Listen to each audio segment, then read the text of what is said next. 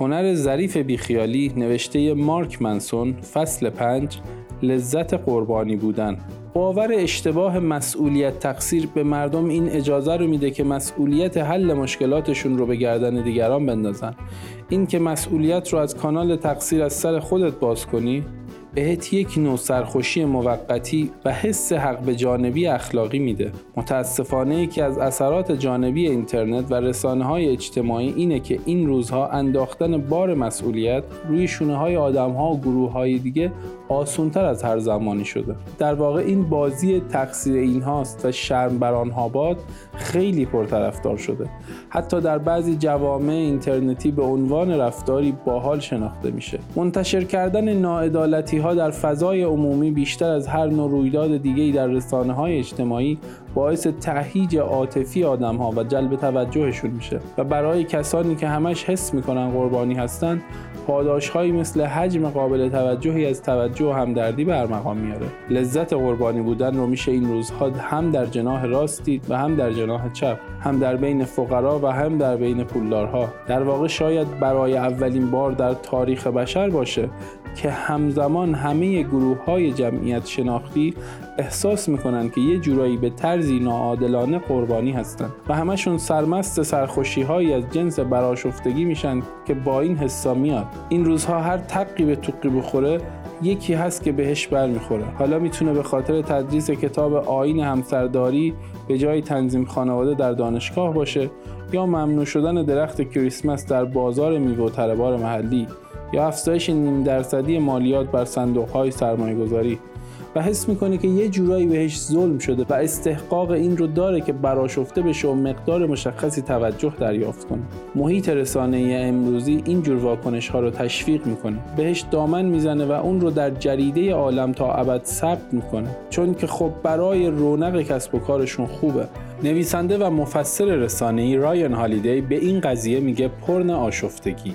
یعنی رسانه ها به جای اینکه خبرها و گزارش های مربوط به داستان های واقعی و مشکلات جدی رو منعکس کنن براشون خیلی آسونتر و البته پرسودتره که یک قضیه کمی تا قسمتی رنجشاور رو پیدا کنند. اون رو به سمع و نظر جامعه وسیعی از مخاطبها برسونن ایجاد براشفتگی کنن و بعدش این آشفتگی رو دوباره به سمع و نظر مخاطبهاشون برسونن به طوری که حتی طیف دیگه از جامعه رو هم آشفته کنه و این باعث میشه یک مشت دریوری بین دو طرف خیالی دو حریف فرضی رد و بدل بشه و در ضمن حواس همه رو از مشکلات واقعی پرت کنه.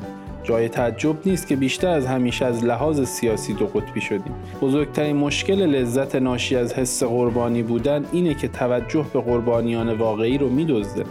مثل قصه چوبان دروغگو میشه. هرچی آدم های بیشتری سر چیزهای کوچیک خودشون رو قربانی بدونن تشخیص دادن قربانی های واقعی سختتر میشه. آدم ها به این حس که همیشه رنجونده بشن عادت می‌کنن. چون این قضیه بهشون یک نوع سرخوشی میده. حق به جانب بودن و از لحاظ اخلاقی ارجحیت داشتن حال میده. کاریکاتوریست سیاسی تیم کریدر یک بار توی نیویورک تایمز این قضیه رو اینجوری بیان کرد. براشفتگی مثل خیلی چیزهای دیگه است که حس خوبی میده ولی ما رو از درون می‌خوره و حتی خبیستر و موزیتر از بسیاری رزیلت های دیگه است. چون حتی ما آگاهانه اعتراف نمی کنیم که از جنس لذته. ولی بخشی از زندگی در دموکراسی و جامعه آزاد اینه که هممون مجبوریم با عقاید و آدمهایی که لزوما دوستشون نداریم کنار بیایم. این بهاییه که برای این سیستم پرداخت می‌کنیم. شاید حتی با خودت بگی که خب هدف از دموکراسی همینه ولی به نظر میاد روز به روز آدم های بیشتری دارن این رو فراموش می‌کنن. باید مبارزه هامون رو با دقت انتخاب کنیم و همزمان سعی کنیم با به اصطلاح دشمنمون همدلی کنیم. باید با دوز سالمی از دیرباوری بریم سراغ رسانه ها و اخبار.